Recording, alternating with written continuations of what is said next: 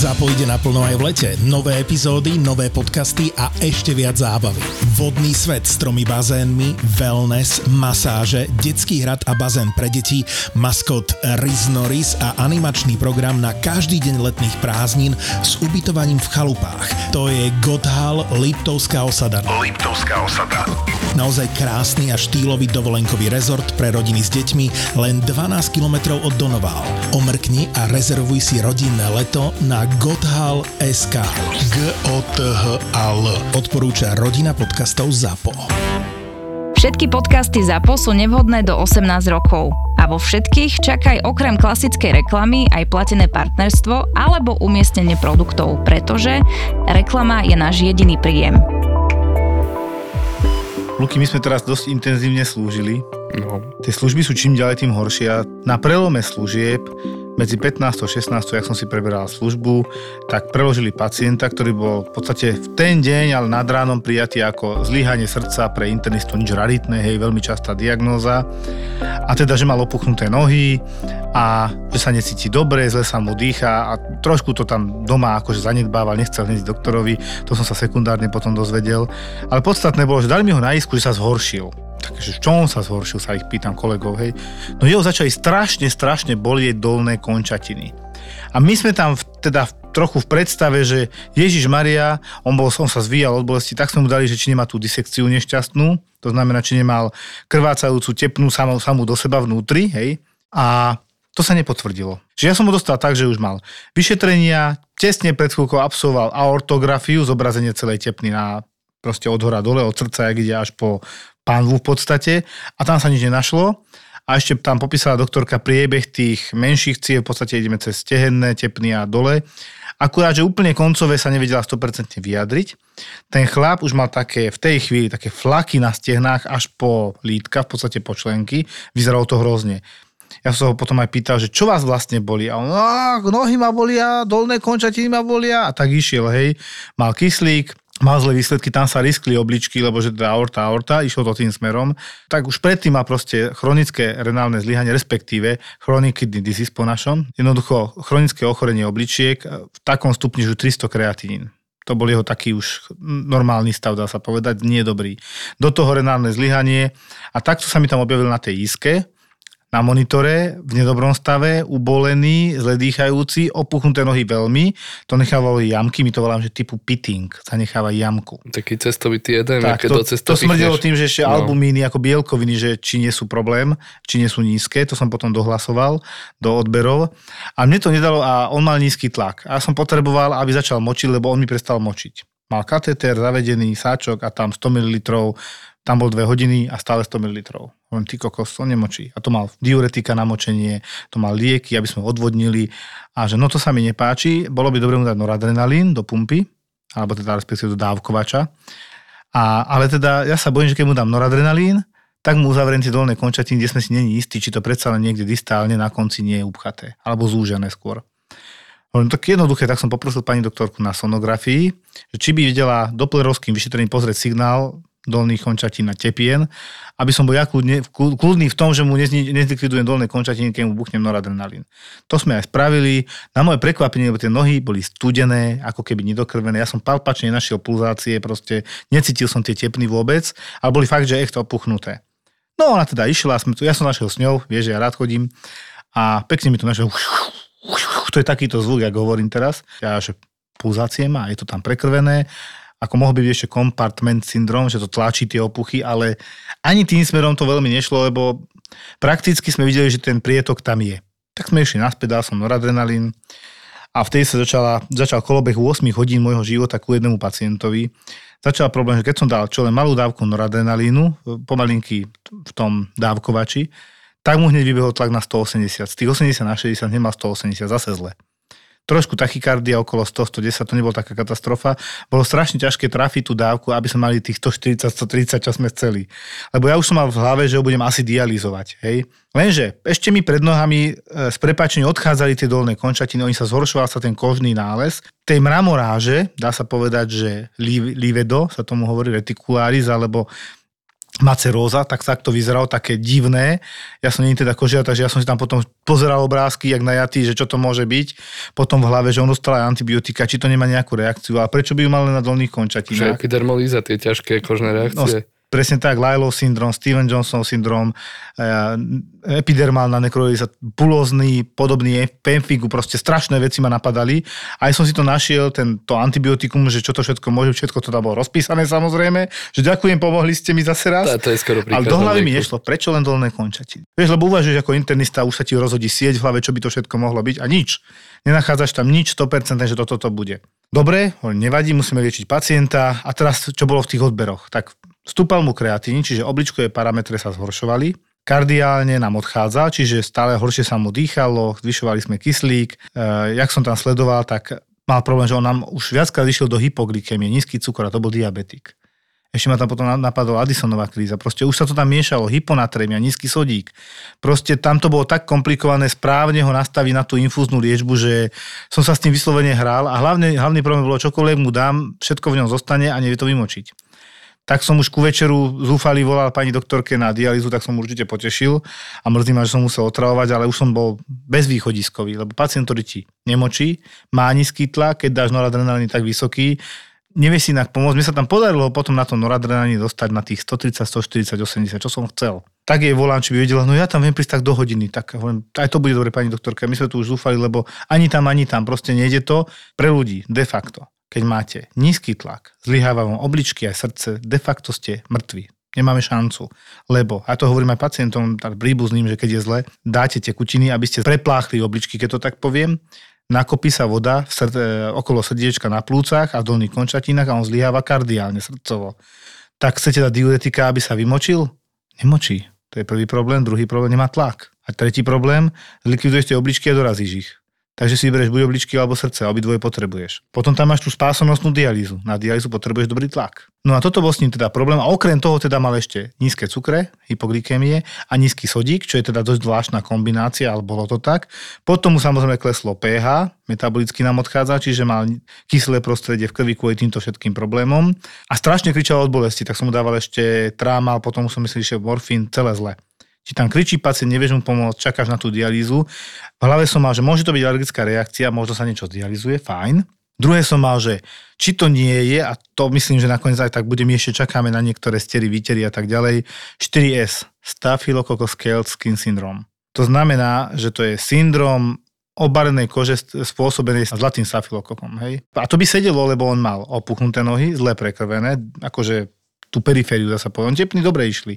A do tej opuchnutej kože už sa málo čo dostalo živín, aj imunitných buniek a oni boli naozaj cestovité, také, jak vravím, typu pitting, um, také, že dal, stlačil a tá jamka sa vyrovnávala dlho. A hovorím si, to by dávalo zmysel, ale čo teraz? Antibiotika má presne mierené na streptokoka. Možno na, má na to ešte aj reakciu. Tak som vymenil rýchlo antibiotika, ktoré zase väčšinou sú tekutina. Keď sú dožili, tak zase, že kam to pôjde. Našťastie teda sme vybavili dialýzu, Hovorím, dobre. Išiel na dialýzu, po ceste resuscitácia. Prvá. Nejak to dal, išiel na dialýzu krátku. Po ceste naspäť druhá dialýza a hotovo. A už sme to nedali. To trvalo nejakých 40 minút samozrejme, nebudem to tu celé rozoberať. Podstatné pre mňa je, že strašne rýchlo to išlo. Ja som vyvolával ešte cez deň kolegom, že ako vyzerajú tie dolné končatiny ráno. Nič len opuchnuté. Ja som ich mal večer, dám to aj na to, dáme to aj na Instagram na doktor Ma Filipa Official, aby videli, že proste z čistých nôh, dobre opuchnutých, ale nebolo tam nič, čo vzniklo, ako to škaredo vyzeralo. No ale myslím si, že to bol tento 4S, ten stafilokok, ktorý sa dokáže zažrať do kože a takto cez prepačenie doraziť človeka, ktorý bol na tom zle, lebo to bolo dorazenie, ako on mal zle. Povedal som obličky a srdce, keď zlyháva naraz, to je prúser. Potom vyšli ďalšie výsledky, ktoré sme ja čestne pred eh, dialýzu ešte dali, aby sme vedeli porovnať po dialýze, čo už sa chudák nedožil, tak albumín 8, norma je okolo 30. Albumín 8 to je prúser. To ti tie diuretika nebudú fungovať, to ľudia zase tiež nevedia, že na to, aby mne fungovalo furosemid, diuretikum, ktoré dobre odvodňuje, keď máme zlyhané srdce, potrebujem bielkovinu, tzv. albumín, ktorá je taká dosť nosná bielkovina v krvi, ktorú potrebujeme, ale ona je doslova nosič. A ona nosí niektoré lieky a niektoré aj produkty v podstate v tele a je veľmi dôležitá pre telo, tvorí sa v pečení a tento albumín, on mal 8, čo je štvrtina z toho, čo minimum, minimum má byť, 50-40 máme bežne my zdraví, 60 niektorí. športovci riadni majú aj 70, hej. A tento albumín mohli utekať obličkami, to, to je jedna vec, ale jednoducho, jak som to tam vyšetril, bol često prijatý. Jednoducho my sme tam dohlasovali tie vyšetrenia, o jednej, druhej bol v noci prijatý a ja som si ho o tretej, štvrtej začal riešiť. Čiže sme tam preto dohlasovali kopec vecí. No veľmi komplikovaná vec a bohužiaľ so smutným koncom, kde si povie, že ty kokos toľko energie a výsledok žiadny ale jedna vec bola akože milá na tom, ja som silno komunikoval s dcerou, ktorá bola strašne vďačná, že komunikujeme silno, lebo ja som nevedel, ako vyzerá doma, prečo je teraz takýto, tá anamnéza, že čo sa to tam deje. A ona za, za to videla, ako my komunikujeme, za to bola spokojná, že sa, sme sa starali o neho v tomto smere. Takže aspoň také malé zadozučenie, že, že videla tú prácu za tým napriek negatívnemu výsledku, lebo ľudia musia pochopiť, že my sa snažíme o tých ľudí neprísť, zachrániť ich. Ale jednoducho nie sme bohovia, nikdy nebudeme a keď sa nedá, sa nedá. Ja to poviem tak, keď vám keď vás prejde vlak, tak vás tiež už nikto nezachráni. A niekedy s prepáčením dojdete na ten urgent a na tú hospitalizáciu v takom stave, že už sa to zachrániť nedá. Nedávno mi kamoška poslala, čo scrollujem si nejaké správy a tak na Instagrame, hej, doktor ma Filipa Official, ešte aj na to mi to napísali. Pozerám, že, že podcast roka? Ale... A že mám zahlasovať, ja no, sám za seba hlasovať nebudem. Tak poprosím milých poslucháčov, tak hlasujte radšej vy za nás. Na podcast roka sme tam teda ako nominanti, tak sa to volá, mm-hmm. že Luky. A budeme radi, keď nás podporíte. Ďakujeme.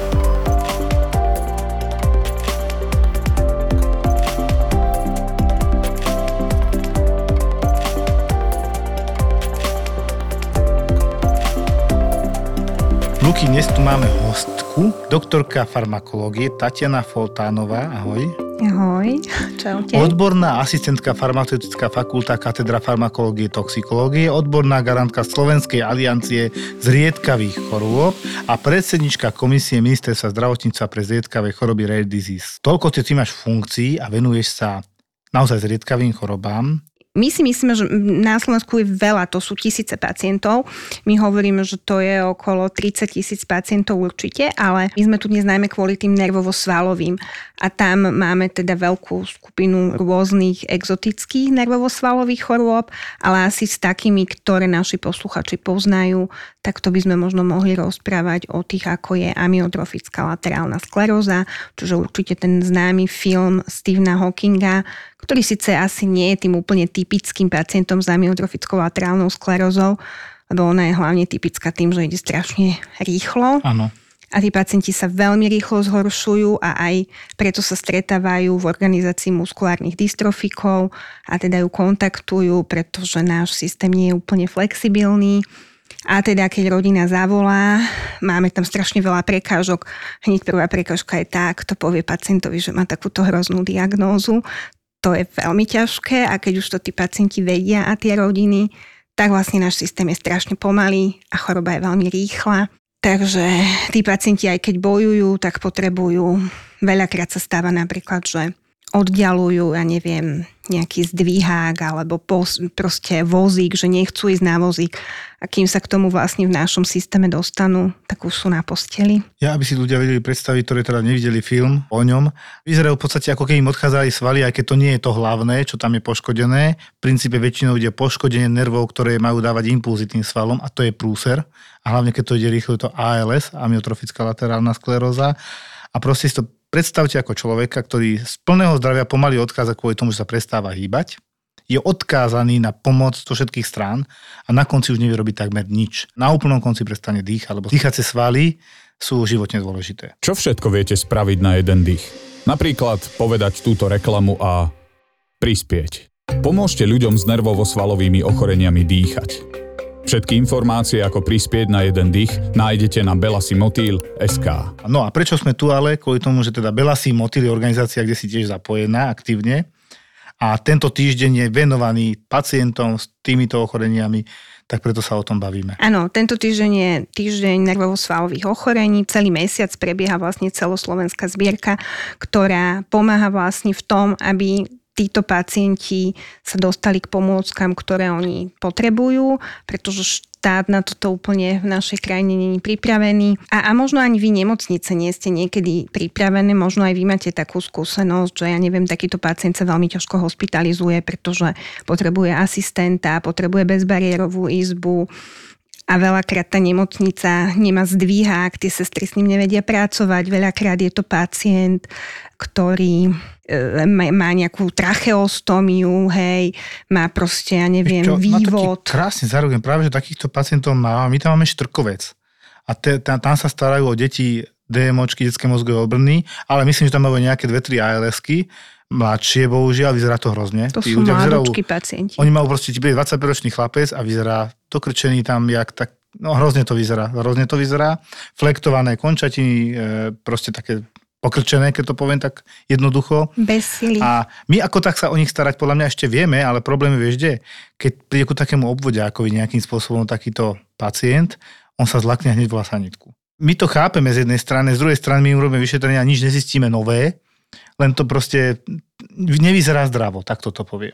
Áno, áno, tá, tá choroba tým, že tie svaly sú proste slabé, tak pre tých ľudí je všetko problém a najhoršie je presne to dýchanie Aj krv zobrať, pri pokrčenej ruke, on ti nevystre. Hej, presne, lebo ju má v kontraktúre. No.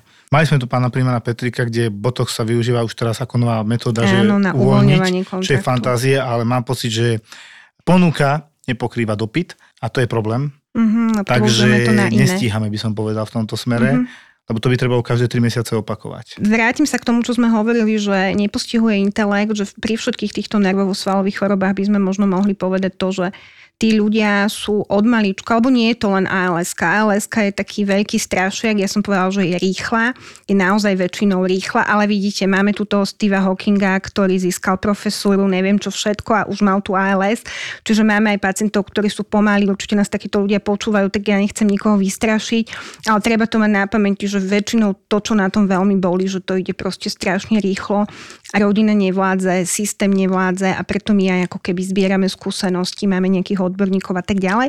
A čo sa týka toho mentálneho, máme tam aj iné nervovo-svalové choroby, ktoré sú možno pomalšie, ktoré sú dnes už aj liečiteľné a to je napríklad spinálna svalová atrofia. A tam chcem len povedať, že toto sú veľakrát deti a títo pacienti musia byť neskutočne disciplinovaní. A oni na rozdiel, ja neviem, od toho diabetika, ako ste tu aj v nejakom podcaste spomínali, hej, že nejaký diabetik si vypil, hej, a má vysoké glykemie alebo niečo.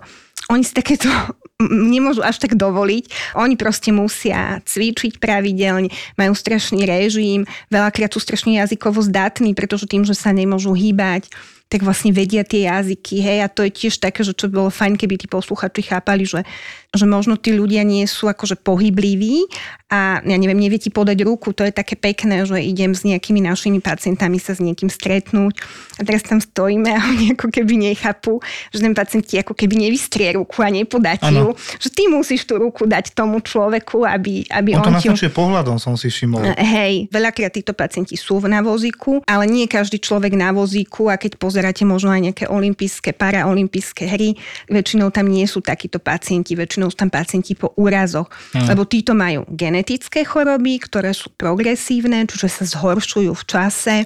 Máme napríklad takého pacienta športovca, ktorý hral stolný tenis a bol teda aj v reprezentácii a už sa veľmi blížil vlastne mal veľký sen akože ísť na Olympiádu, myslím, že to bolo Rio de Janeiro, kam on chcel ísť, na túto Paraolympiádu.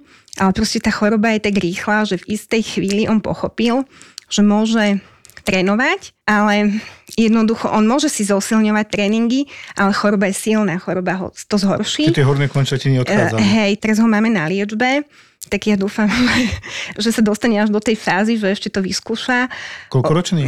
45 cca. No, taký ešte strednom Mladý, veku, no. normálne ženatý, dieťa má akože super pekný život istým spôsobom. Tam tých spinálnych svalových atrofí je veľa typov, takže on má takú tú, poviem to tú miernejšiu. Ako tým chcem len povedať, že tie choroby sa ako keby v čase zhoršujú a my zase Slováci máme aj to dobré, že u nás keď ten systém zlyháva, my sme ľudia, ktorí sa staráme. Hej, že v niektorých krajinách proste tí pacienti idú do nejakých ústavov mm. a tak ďalej. Akože na jednej, ale u nás v našej krajine tí pacienti väčšinou sú vlastne v tej domácej starostlivosti, hej? No majú to zázemie, to že podpora v domácom prostredí, to sociálne zázemie. Ja to niekedy aj píšem do SA, máme sociálna anamnéza. A je veľmi dôležité, ja tam presne píšem, že dôchodca ležiaci, ale s dobrým sociálnym zázemím. To je tá empatia tých príbuzných. My nie nepôjde do žiadneho domu a my sa o neho postaráme. A sú takí, a ja nezabudnem, bol jeden pán, manželka to bola, už neviem s jakým ochorením, sa zdá, že po porážke, bola do te, po ťažkej porážke, on sa jej, nebol až do plaču, tak venoval, on všetko, on ju zdvihol, ona mala takých 70 kg, on zdvihol na ruky, preniesol, urobil, nikoho nenechal, prebavil. Ona tam plakala, keď akože to bolo strašne zlaté, až do plaču. A toto, toto Slováci majú. Toto Slováci majú a plus akože chcem povedať, že organizácia teda Bela Simotil a organizácia muskulárnych dystrofikov po, akože sprostredkovajú osobnú asistenciu.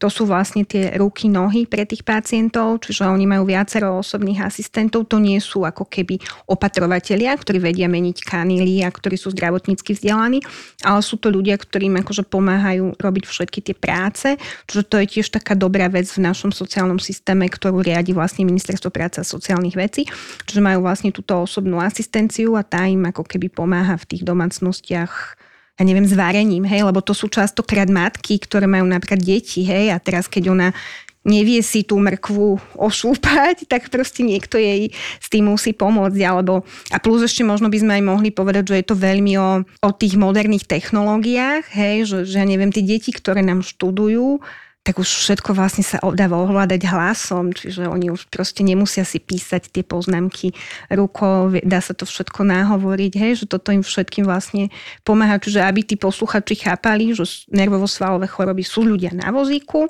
ale vlastne nemajú problém. Toto ma vždy fascinovalo, že rozprávať vedia aj tam treba nejaké svaly, že tie ako keby držia do konca. Áno, ale zase môžem povedať, príbeh máme takú pacientku veľmi ťažkú, ona má spinálnu svalovú atrofiu jednotku. To je najhorší typ, to je vlastne typ, ktorý možno aj posluchači poznajú s tou novou liečbou jednorázovou, ktorá sa medializovala. Čiže tam sa hovorí, že bez liečby by tí ľudia mali do dvoch, piatich rokov zomrieť vo väčšine prípadov. Ona má dnes 26 rokov. A keď prichádzala liečba, tak mala 21 rokov. My sme s ňou vtedy robili a môžem dať aj tie odkazy na tie videá, ktoré máme, aby si ľudia vedeli takých pacientov predstaviť. Tak ona bola na tom tak, že bola tracheostomovaná. Znamená, že mala ten vývod. Mala vývod, tak, trubičku krku. v krku a ešte nevedia prehltať. Čiže v tom rozprávaní máš brutálny problém, pretože nejdu ti sliny, hej, že musíš si odsávať sliny. My sme vtedy s ňou robili taký rozhovor, sme ju titulkovali. Ona mala jediný orgán, ktorým vedela ako keby hýbať, boli oči. A vlastne fungovala s takým prístrojom. Vlastne ona ležala, pozerala sa vlastne na monitor a vedela, tam mala asi tú klávesnicu a jak sa pozerala na tie písmenka, tak to je robilo ten text. A teda ona vedela aj rozprávať, ale napríklad pre mňa, ktorú som vtedy videla prvýkrát v živote, bolo veľmi ťažké rozumieť. Potom už keď som s ňou bola nejaké 3 hodiny, už som jej začala rozumieť. Ale akože nebolo to úplne príjemné. Dnes ho máme tiež akože na liečbe a je to brutál, pretože proste prehlta, hej, že taká hlúposť, že nás vlastne no, nikdy nenapadlo.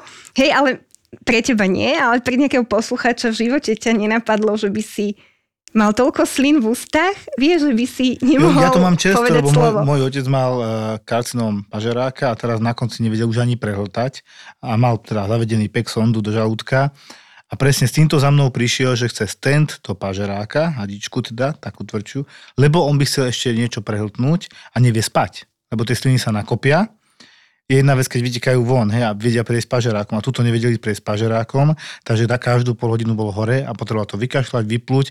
Čiže to, ja to mám celkom v hlave teraz, táto už mm-hmm. teraz zomrel a to prehltanie, to sa zdá, ale to je dosť dôležité. A to je vlastne aj na tú artikuláciu. Ju sme ju odsávali, čo bolo aj také, že keď sme napríklad robili to video, tak ona nám vyslovene povedala, že viete, čo to odsávanie to nechcem, aby ste niekomu ukazovali, hej, že vlastne ona nemohla, nemohlo to ísť ako keby dole do toho ano. gastro, do toho žalúdka, ale teda musela prísť nejaká trubička, tie trubičky nastali tie sliny a tie sliny išli ako keby preč, hej, čiže naozaj, že nevedela ich prehltnúť. Čiže to sú, tým chcem len povedať, že niekedy sa nám zdá, že niečo nevládzeme alebo že nás niečo bolí, ale proste, že ľudia dokážu robiť zázraky, aj keď úplne málo vecí vedia na svojom tele ovládať. Napríklad táto Petra, tiež môžeme na ňu aj dať odkazy, ona píše, teraz píše knihu, hej, proste má veľký román, taký ona sa venuje tomu sci-fi fantasy, čo ja sa zase v tom úplne nevyznám, takže neviem, ale že to je tiež podľa mňa také, že zaujímavé, že a vlastne hýbe iba očami a pre niekoho by to už bolo, že vlastne to telo je slabé a ona tam ako popisovala celý, akože čo jej tá liečba priniesla a vlastne sama na konci pochop, ako sama priznáva, že vlastne to, čo mala predtým, ako keby nebol život a možno pre teba ako lekára, že vieš, že sa pozrieš na toho pacienta, stále leží, stále leží. Ano. Stále má tú trachošku, stále ju má, hej. Čiže akože okometricky vyzerá veľmi porovnateľne, ale ona akože že proste tá sila, ktorú má a tie veci ako zvláda a to, jak môže komunikovať a jak vie už napríklad plynule rozprávať a tak, že, to sú veľké veci. A to ja súhlasím, že to subjektívne prežívanie je veľmi rozdielne u ľudí. Niekto sa naozaj opustí a pred prepačením už nechce žiť a niekto bojuje a ja síce nevlastním subjektometr, ako to hovorím pacientom, ale je veľmi dôležité presne sa spýtať, že ako sa cíti, čo je nové. Je to rovnaké, lepšie, horšie a tá informácia je strašne dôležitá, lebo aj keď vyzerá možno, že z nášho pohľadu hrozne, jež Maria, on nemá život a tak ďalej, on, vám môže, on vás môže prekvapiť a povie, že ja sa mám lepšie ako kedykoľvek za posledných 10 rokov. Príklad. A on to bere ako v sprúhu, ako niečo nové. Ak ti niekto dáva ako benefit rozšírené krvné testy k preventívnej prehliadke, to je veľké plus. No a pripoistiť sa pred vážnou chorobou je tiež fajn, pretože nikdy nevieš, či sa to nebude týkať aj teba. Ľudia sú aktívni a hýbu sa, čo je úplne skvelé, ale preto je fajn mať poistenie a odškodné za zlomeniny. Ako sme hovorili v nejednej v predchádzajúcich epizód, zdravé zuby sú tiež základ zdravého fungovania. A viac dentálnej hygieny nie je len o zdraví, ale aj o sebavedomí. Ďalšie benefity, ako radu od odborníka po telefóne, či druhý lekársky názor, to sú benefity, ktoré by som ja vo svojom životnom poistení chcel mať. Profi Komplet je životné poistenie, ktoré vám pomôže v nečakaných životných situáciách. Poisťovňa Kooperativa myslí aj na vašu rodinu. Jednou poistnou zmluvou môžete poistiť aj ďalšie ďalšie 4 osoby a vďaka kalkulačke zistíte výšku svojho poistného. Viac o životnom poistení zistíte na kooperativa.sk.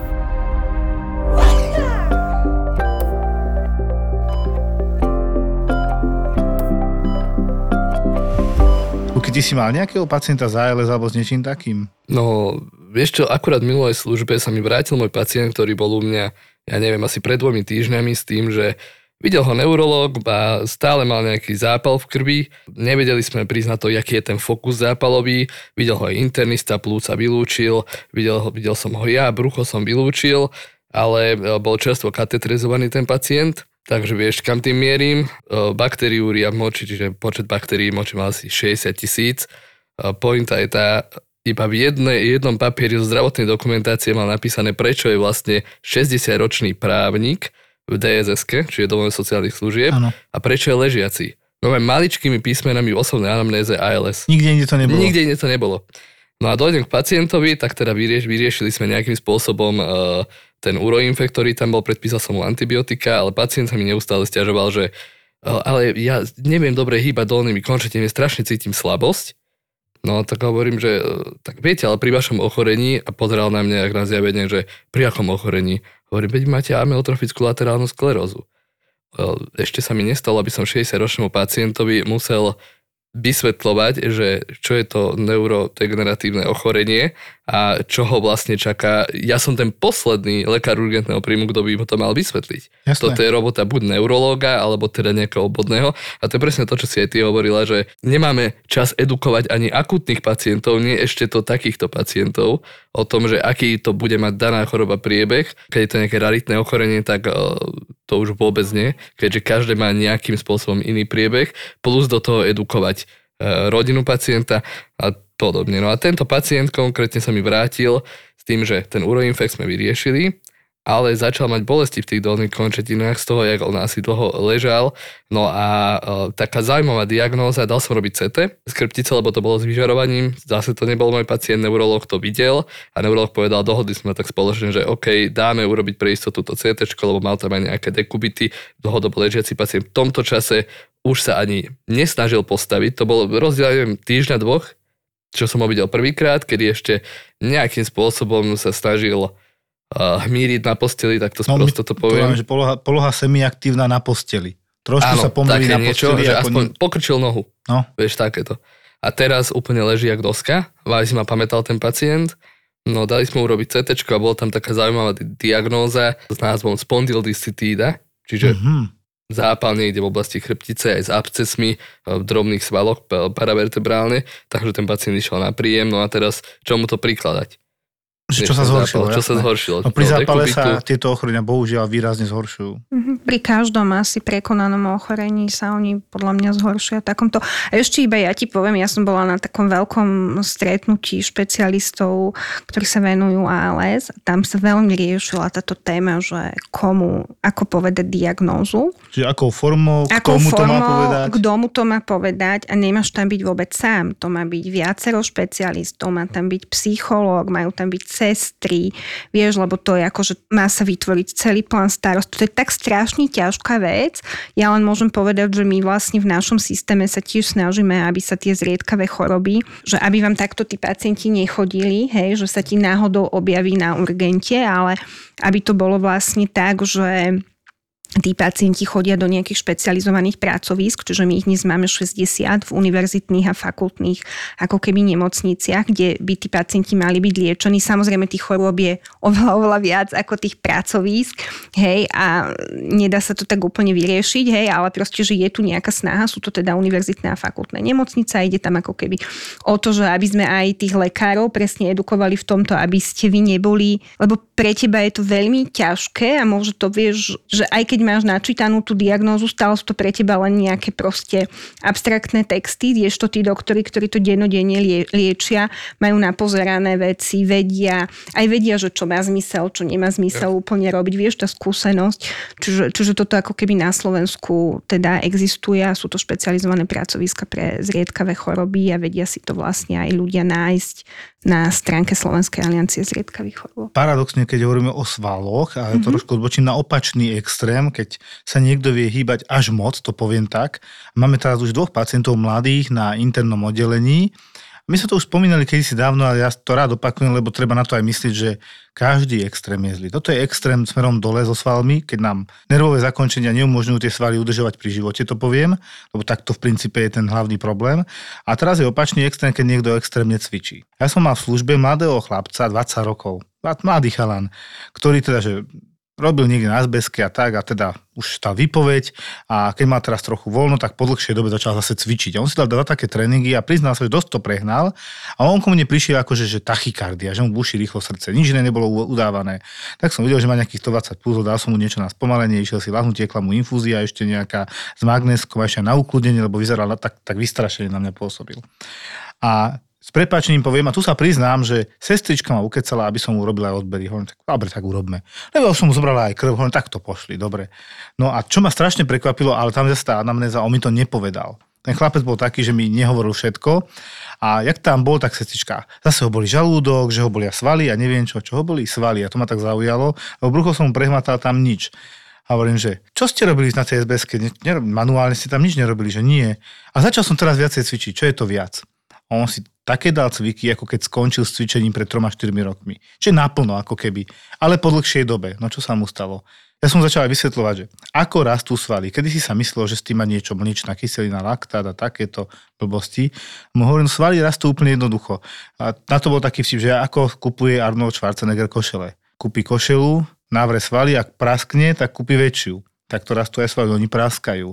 Vzniknú tam mikrotrhliny, tie sa musia potom zaplátať a je väčší. A zase po ďalšom cvičení zase a takto rastú, rastú svaly. Ale pri tých mikrotrhlinách sa uvoľňuje nejaký ten myoglobín, tá hlavná bielkovina toho svalu. A keď ho je veľmi veľa, tak môže poškodiť obličky a spôsobiť zlyhanie obličiek a ešte zamestnáva aj pečeň, ten laktát a to ostatné a môže dojsť tzv. poškodeniu aj pečenia, aj obličiek až hepatouremickému syndromu a to je prúser. A teraz vyšli výsledky a volajú mi, že má CK, kreatínky názvu, enzym, ktorý má za úlohu pomáhať spracovávať tú svalovú bielkovinu. Vnútrosvalový enzym, tak. keď je poškodený sval srdce alebo Tak sa vyplavuje z tých buniek jednoducho vo veľkom a normálne do nejakých 3, 4, 5 ešte dobre, 6 v pohode. Do 20 by som akože ešte, že dobre cvičil. 60 a na oddelení máme ďalšieho fešáka 150, hej. A hovorím, že kde sa títo chalani berú? Prečo toto robia? A už má obličkové parametre a tu zase treba rozmýšľať. 122 kreatín. Norma je oficiálne do 100. Ale chlapec mal tak 50 kg, chudučky, asi chcel teda pribrať na tú svalovú hmotu a on má možno bežne 60. To už je vlastne dvojnásobok a to je obličkové zlyhanie. Do toho už mal tie transaminázy, pečeňové testy, už mal 2,2, norma je do 1. Čiže ja som teda, že tak ho príjmime, lebo ja to chcem odsledovať, je to čerstvé. Chalaniska sa tam furt na niečo stiažuje, do toho hyperventiluje a bol som kľudnejší, že keby zostal v nemocnici. Tak som si ho normálne prijal. A potom som sa dozvedel, že na oddelení leží taký istý, ale s väčším extrémom, že 150 ten, tá kreatinkináza. Čiže poviem to inak, sú takí, ktorí by sa radi aspoň trochu pohli a potom tu máme takých, ktorí to preháňajú, treba pomaly na to. To proste, ja to, ja, ja, mne to nebere hlava celkom, že prečo sa do toho tak hrnú a už nehovorím o tých, čo si dávajú kdejaké sračky, aby rýchlo, rýchlo pribrali, lebo s prepáčením niekto za to nemôže a ochorie a niekto si tú chorobu privodí sa. Minulý rok sme zo ZAPO mali obrad 445 590 eur a urobili sme zisk 125 594 eur, čo je medziročný nárast o 102%. O 102%. Hľadáme investorov, ktorých baví to, čo v ZAPO každý deň robíme a veria, že o pár rokov môže byť ZAPO audio Netflixom nielen na Slovensku. Túžime mať viac podcastov, viac štúdií, viac producentov, chceme ísť za hranice Slovenska a rozhodli sme sa preto, že časť firmy predáme vám, ktorí nás počúvate a máte chuť investovať do podcastov, do budúcnosti audia, do ZAPO. Do ZAPO. Teraz si naozaj môžete kúpiť kúsok nás, kúsok ZAPO a my aj za vaše peniaze budeme ešte zábavne hlavnejší a ešte odvážnejší a potom sa spolu rozdelíme. Ponuku na investovanie do ZAPO nájdete v popise tejto epizódy a na Crowdberry EU.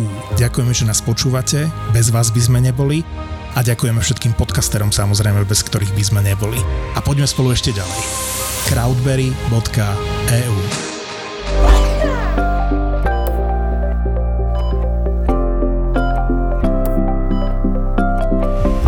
A potom som mal druhú extrémistku. Prvýkrát som ju mal dávno, pár mesiacov dozadu, pani takú 60-ročnú. Ja som tam aj napísal, ja to málo kedy píšem, ale toto bol extrém, to naozaj, že by som si želal v tej chvíli slabý COVID so stratením čuchom alebo niečo, lebo som tam napísal, že veľmi nízka úroveň hygieny. Hej, takú diagnózu som tam dal. Táto pani e, prišla s tým, že ju, mi aj volala doktorka z dialýzy, že ju posiela, lebo má také podozrenie na kavalovú sepsu. Takže tam bolo podozrenie, že ten katéter, tá cievka, ktorá išla do veľkej žily, to jednoduším do zúbka. Tie hadičky, čo trčia tam Tak, čo trčia pacientovi z krku, že tá dia, že je infekcia zavedená, on tam videla nejaký hnyz, ja už vtedy nie, keď tam bola tá pacientka. Ona sedela doma a jej bolo povedané, že keď sa nebude cítiť dobre, nech zavolá sanitku. Ona bola taká jednoduchšia, ona automaticky zavolala sanitku, lebo takto pochopila, ale nepodstatné, lebo už deň predtým je zistili, že má 27 prokalcitonín, čiže parameter sepsy 27 násobne zvýšený.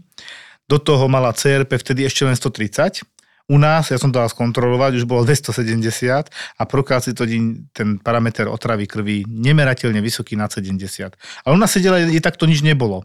To bola funkčná žena, akurát sa zabudla asi umývať. Mňa aj tí záchranári, že tam potkany behali a takéto. Ja že nie, toto my máme na Slovensku. A ja im hovorím, ja sa nečudujem, sa jej to zapájalo, keď ona sa nevie poriadne o seba postarať.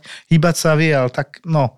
A ona ti chodí takáto pacientka ako na dialýzu a toto sa aj bude určite opakovať. No, ona bola prijatá na komplexnú antibiotickú liečbu a jednoducho nízka úroveň osobenej hygieny, takto to bolo napísané. Ja som si to našiel, že pred troma mesiacmi, keď som mu prijímal prvýkrát pre to zlyhanie obličie, kde sme ešte nevedeli, že skončí na dialýze pravidelnej, tak teraz som to musel zopakovať tú diagnozu, lebo nič sa nezmenilo za tie 3 mesiace. Čo som jej už vtedy povedal, že Pani, začnite sa normálne umývať. Chytíte sprchu a opláchnete sa. Nič na tom strašné není.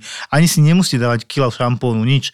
Stačí spláchnuť tú hrubú špinu, no nič nepomohlo. Toto proste ten, niekto možno je tak zažitý a proste nemá to v sebe No to bolo hrozné, tam naozaj sme otvárali všetky okná. Išla potom aj do sprchy, lebo to my máme povinnosť na urgentnom príjme. Potom bola aj prijata teda.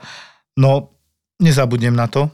Mám pocit, že to cítim ešte teraz a neviem to pochopiť. Neviem to pochopiť, že sa o seba niekto či po zdravotnej alebo hygienickej stránke nevie postarať. Funkčná pani naozaj chodiaca, zohla sa, e, komunikovala, dýchala normálne, ale sa v podstate vlastným prispením si spôsobuje veľké problémy až do otravy krvi, čo je teda prúser, lebo to nemusí skončiť dobre. Aj keď teraz, keď som mu príjmal, bola v pohode takto na kúk, ale tie výsledky boli hrozné a hoci ja neliečím výsledky, ale pacienta a zase extrém je extrém, keď ti vyskočí 70 prokalcitonín, tak všetci spozornieme, že no, radšej do nemocnice. Bez debat. Vražetko bude konečne naživo doma v Trenčíne. Hlavná postava podcastu Vražedné psyché, pán doktor Svetozár Droba pochádza práve z Trenčína a tu je naplánovaná ďalšia zastávka Zapotúr. Spolu s Kristínou Kevešovou a jej profilom zločinu vám pripravia extrémne mrazivý krimi večer. Vražetko a profil v piatok 23. júna spolu v Piano klube v Trenčíne od 7. večer. Vstupenky zoženiete iba na Zapotúr SK. Na Zapotúr SK. Dyšenová svalová dystrofia aj také? Aj také máme, áno. Aj to, aj to patrí medzi nervovo-svalové choroby. To je taká choroba, neviem, či ste už o tom niekedy tu hovorili, že máme aj genetické choroby, ktoré majú napríklad len chlapci alebo len dievčatá, hej, že sa delia, že sa dedia proste cez tie pohlavné chromozómy, to nemusíme nikoho zaťažovať a taká je dušenová svalová dystrofia, hej, že to je choroba, ktorú vlastne majú 99% len chlapci a muži to sú deti, čiže neviem, že či úplne deti chodia k vám na urgent, ale Málo. väčšinou sú tu teda takí, takí mladí pacienti. Aj to prežívanie na Slovensku je do 30-40 rokov, hej, že, že relatívne krátke. A teda sú to pacienti, ktorí chodia, od malička sa nevyvíjajú pohybovo tak, ako by sa mali. Náš zdravotný systém je úžasný a že tie zdravotné prehliadky, ktoré máme počas prvých troch rokov a máme ich tak strašne veľa. Toto je vec, ktorú nám všade vo svete závidia a že to slúži presne na to, aby mamička vlastne mohla povedať, ako sa jej dieťa hýbe, aby tá skúsená pani doktorka, ona tam veľa, zdá sa tým pacientom, že pani doktorka skoro nič nerobí, ale ona to má v oku, tá všeobeckárka, ona vidí, keď to dieťa nie je v poriadku, plus tá mamička, ktorá vidí, že dieťa sa neotáča, nerobí to, ako to má. No a vlastne diagnozu uzatvára neurolog, je to tiež teda neurologická diagnoza. To, čo je na tom zle, že oni postupne vlastne strácajú tú schopnosť chodiť. A strácajú v takomto veku, kedy chlapcom na tom záleží. Hej, keď ideš vlastne do puberty, to je presne taký ten vek, kedy ti záleží na tom, čo si myslia tvoji kamaráti, proste chceš byť súčasťou kolektívu a tak ďalej. A vtedy si už vlastne slabý a vtedy už máš tú potrebu toho vozíku a proste už, už sa to ako keby zhoršuje. A teda je tam strašne veľa typov. Máme teda jeden typ, ktorý máme liečiteľný. To je zrovna ten veľmi zriedkavý, takže tých pacientov je možno 5 na Slovensku, ktorých liečíme, hej. Čiže maličko.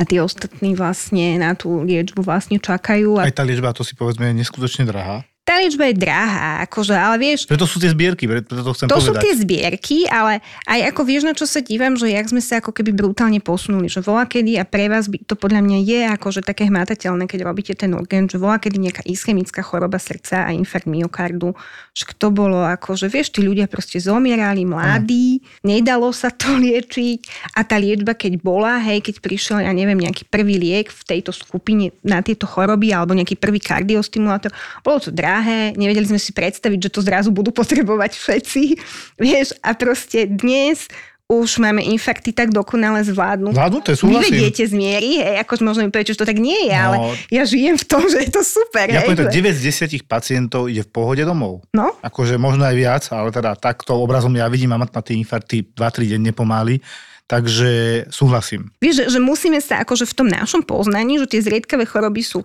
niečo, na čo sme proste pred, ja neviem, 50 rokmi nemali čas. Že sme museli riešiť úplne iné veci, lebo sme mali choroby, ktoré nás ako keby zahlcovali.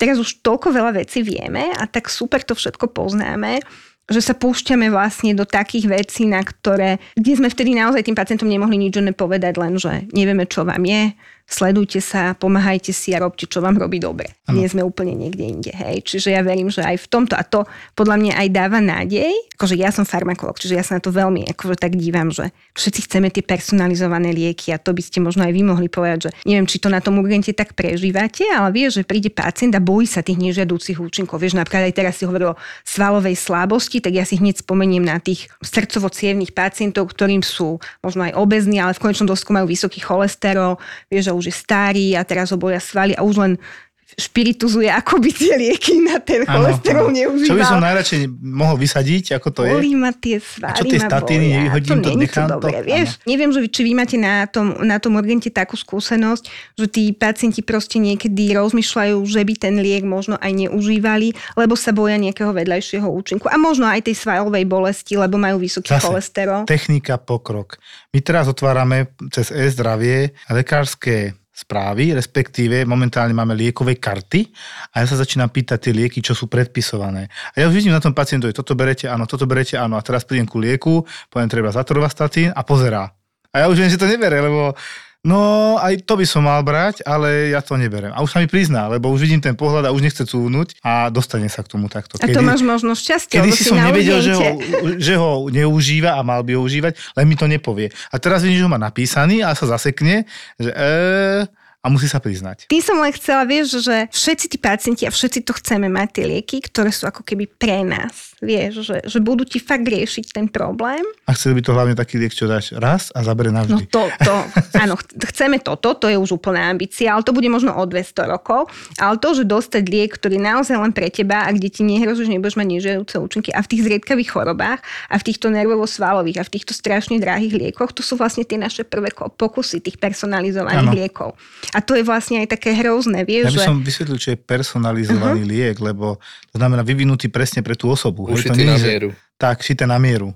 Preto šité je to aj na také mieru, drahé. presne. Preto je to také drahé a niekedy je naozaj, že máme aj také lieky, že úplne šité na mieru, že napríklad z tvojich buniek pri nejakých rakovinách krvi, hej, že z tvojich buniek ti niečo dáme a tak ďalej to je úplne že. Ale potom máme aj také, že akože sú personalizované, ale pre nejakú skupinu pacientov, hej, že toto, čo som ja rozprávala o tých nervovo-svalových, ktoré už dokážeme liečiť. Je nejaká genetická choroba, keď má túto mutáciu presne na tom lokuse v genóme, Však tak ten liek bude Myslím, fungovať. že to bola Pompeo choroba, ktorá má ne, nedávno vyvinutý liek a to je pritom porucha, fú, je to vlastne glykogenóza, ktorá sa začala úspešne liečiť. Čiže porucha ukladania cukrov. Tak. Áno, áno. A tá tiež napríklad sa prejavuje aj slabosťou. Máme taký veľmi pekný a zaujímavý príbeh tiež pacientky, ktorá skončila ináč na urgente, aj na urgente v Považskej Bystrici ju diagnostikovali a vlastne zlyhávala respiračne. A zdiagnostikovali hlavne. Zdiagnostikovali ju na urgente, vieš, zriedkavú pacientku. Pompeo choroba je tiež zriedkavá choroba. A proste tá pani doktorka už v zúfalstve asi podľa mňa skúšala všetko. Aj neurologa si zavolala, predpokladám. Áno, veď tam ne, neprednášala to tá urgentná doktorka, ale tá neurologička, ale proste sa dali dokopy tie dve dámy. Ale v finále je, že zase tu pani proste liečíme, že ona začína chodiť, má syna, vie, že ešte má takú tú ambíciu, že sa ona pracovala na nejakom úrade v štátnej službe, že sa tam proste zase vráti. A vlastne celý život mala nejaké problémy, mala vlastne šťastie v nešťastí, že mala túto chorobu, ale ako vieš, mala také, povedala napríklad, že keď som mala prejsť peši na druhú zastávku, tak som radšej poškala na ten autobus. Hej, mm-hmm. že... Mhm. Také minoritné príznaky na začiatku. Mala dieťa, čiže akože si tak hovorí, že však každého z nás niečo boli. Keby sme sa tak analyzovali, vieš, tak akože všetci si myslíme, že niečo máme. A ona akože mala takéto proste problémy, no a potom teda sa jej takto stalo, že proste zle dýchala, že museli dať na umelú plúcnú ventiláciu, bola tam proste dlho No a výsledkom bola vlastne táto diagnóza a teda musí sa úplne, že od začiatku učiť chodiť, vie, že úplne proste od sa nuly zase. sa rozbieha, ale vlastne hlava dobrá.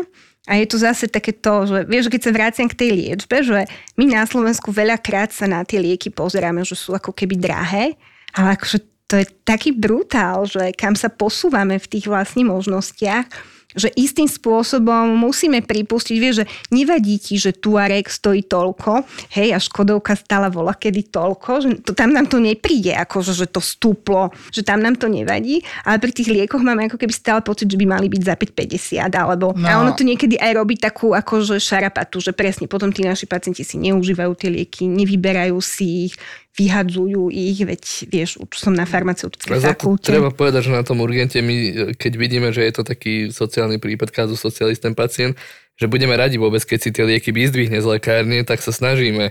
My máme na výber predpísať buď tie normálne lieky, alebo nejaké generika, že lacnejšiu Čo variantu. Hej, no tam si dávame potom pozor, ale nevždy sa to dá, nevždy, nie je tam zaručené, že ten pacient tie lieky si reálne aj zoberie. A my na to nevieme dohliadnúť, lebo on nás bizne z očí a s prepačením aj v zmysle.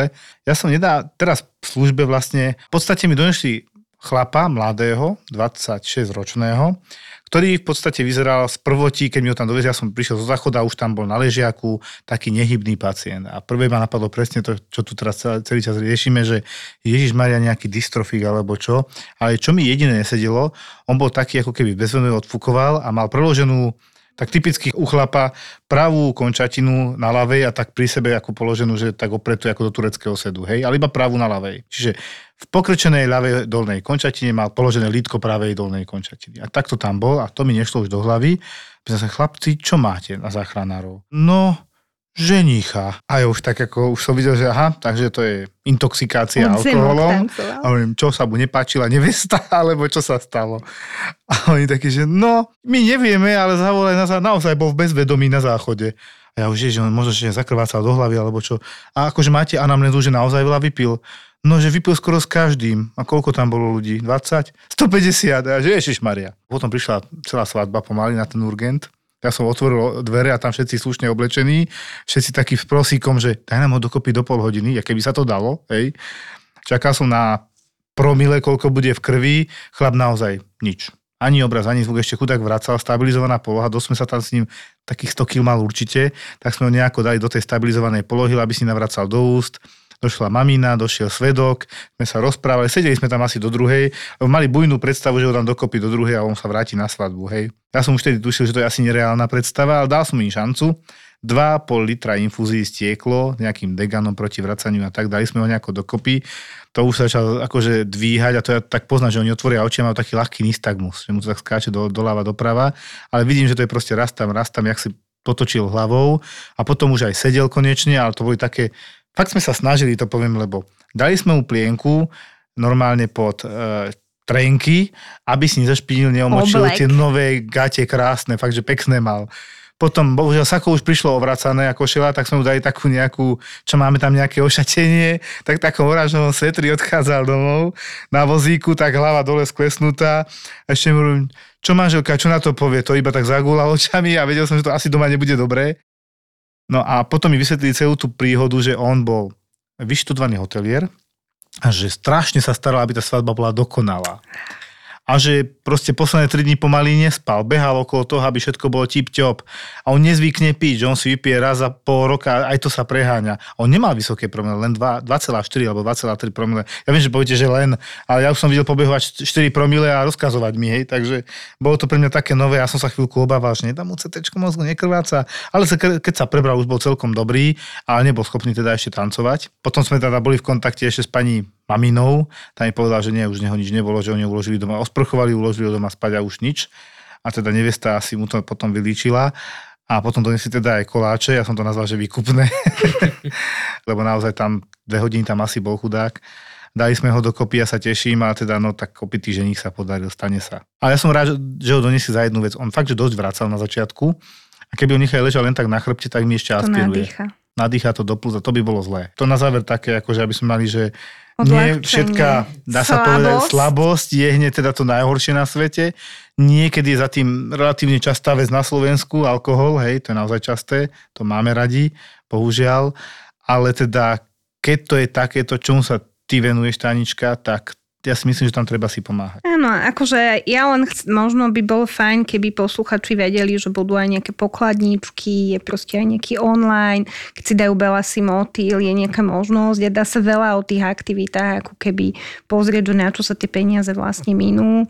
Také je, myslím, aj nejaké slovenské príslovie, že tá pomoc, ktorá prichádza včas, je ako keby dvojnásobná pomoc a že to, čo je ako keby cieľom, vlastne pomáhajú tí ľudia, ktorí s tým majú skúsenosť, pomáhajú tým, ktorí to vtedy potrebujú ktorí vtedy ešte veľakrát ani nevedia, do čoho idú. Lebo presne tí pacienti si veľakrát myslia, že ono sa to zlepší, že my budeme nejako cvičiť, že niečo sa stane, hej. Ale akože tie skúsenosti, organizácia má 30 rokov, čiže tých 30 rokov práce s tými nervovosvalovými ochoreniami, veľakrát presne vieme, každú tú fázu, aj tú fázu takej tej revolty, odporu, kedy to nechceš akceptovať, aj potom to, keď to príjmeš. A vlastne tieto peniaze sú proste naozaj tie peniaze, ktoré keď niekto zavolá a potrebuje pomoc, tak sa tam tie prostriedky transparentne prerozdeľujú a bolo by fajn, keby teda ľudia si klikli na Belasi Motýl a našli si tam už nejakú možnosť, ktorú si môžu ako keby dovoliť, aj keď viem, že v dnešnom čase je to proste ťažké. Čo všetko viete spraviť na jeden dých?